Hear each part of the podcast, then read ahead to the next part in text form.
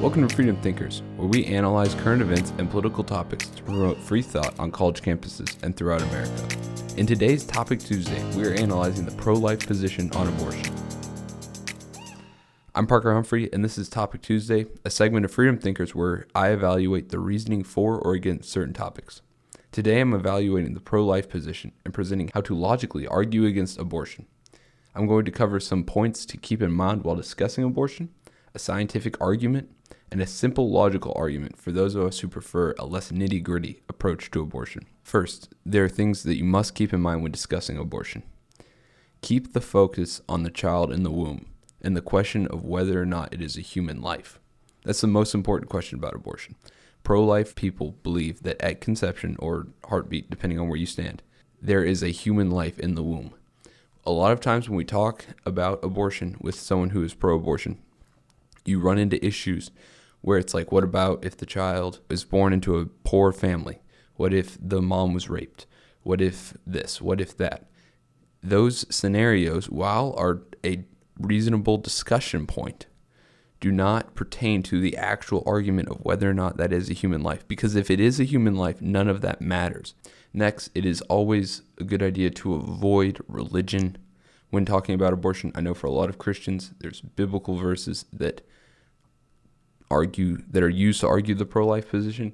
However, if you're talking to someone who is not religious, it can be counterproductive to use the Bible in those arguments. You're then viewed as someone who just believes in the pro-life position just because of their religion and therefore they believe they don't have to. However, that's the farthest thing from the truth. If that is a life, it must be protected no matter what religion you believe in. Therefore, the only time you should really use the biblical point to argue abortion is when talking with someone who shares that same value system as you do. Uh, the last point I want to make to keep in mind when discussing abortion is the constant claim of no uterus, no opinion. Uh, this is a silly, silly argument uh, because it's not about the mom. It's about whether or not that child is a life. What is the fetus a human life? And on top of that is often a double standard, as you saw with the uh, recent passing of the Alabama law, there were calls for men who were pro-abortion to come up. But you've been telling us for forever that if you're if you don't have a uterus, you can't have an opinion on abortion. Uh, that is a foolish argument. Uh, it has no logical basis because the idea that that child is a life, but oh, because you don't have a uterus, you don't get to protect that life. That's dumb. Uh, but oh, but if you don't have a uterus, you can protect women's rights to kill their own children. That's a silly argument. So now I want to get into the scientific argument uh, for the pro life position. This information comes from an article titled A Scientific View of When Life Begins, written by Maureen, Maureen Condic, published by the Charlotte Lozier Institute. The entirety of this article can be found at lozierinstitute.org.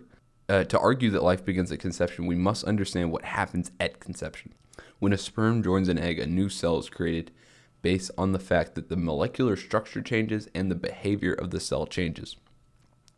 The zygote is a one cell embryo formed moments after conception and contains the components of both the sperm and the egg. While the primary purpose of gametes is to bond with each other, uh, the zygote begins blocking any other sperm from bonding with the egg. However, at this point, we have only defined the zygote as a single cell, but from its very beginning, it starts to behave like an organism. It begins to produce complex tissues, structures, and organs that work together. These are produced by the embryo from the first stage of development. If the embryo was just a bunch of cells, which is often claimed, with DNA and not an organism, it would not be able to produce coordinated structures that work together. From this information, it is clear that from a scientific perspective, that from conception moving forward, the embryo is an organism and a human being. If you want to seriously be able to defend the pro life argument, it is imperative that you understand at least the basic science behind what is happening. Uh, however, the logical argument that I'm just about to explain can be used to guide people uh, to similar conclusions without using the science and is often very helpful when you don't have a lot of time or someone is not willing to go into the science. So, this argument's main premise is that being a less developed human being does not reduce the humanity of that person. You can start uh, talking to the person uh, something easy, like a high schooler, uh, someone who your audience cannot deny humanity from.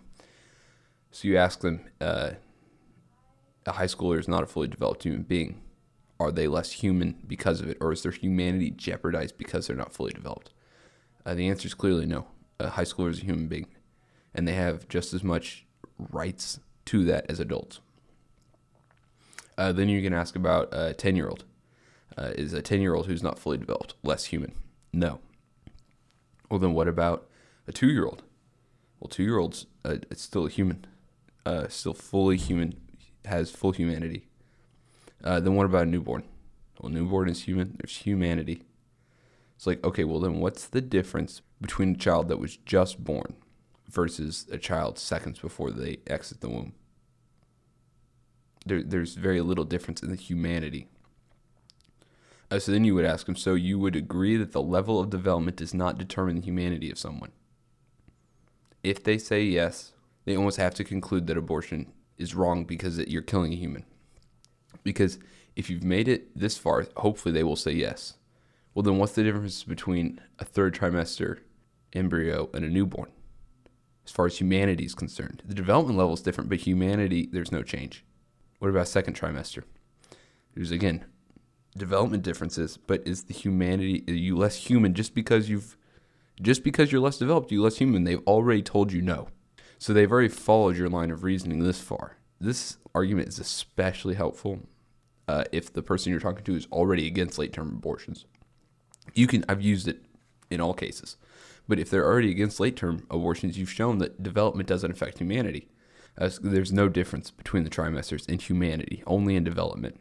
So your goal of this argument is to separate the humanity of a being from the development of that being. Once you've used it a few times, this argument usually does not take more than five minutes to effectively present. Uh, I used it regularly throughout high school because of simplicity, and I continue to use it throughout college. It's super fast, super quick, and even if they don't agree with you once you're done, I've gotten people to the point where they do not have an argument against me after using this argument. So I hope that argument is helpful. I hope you can use it. If you do use it, let us know on Instagram at Freedom Thinkers Podcast.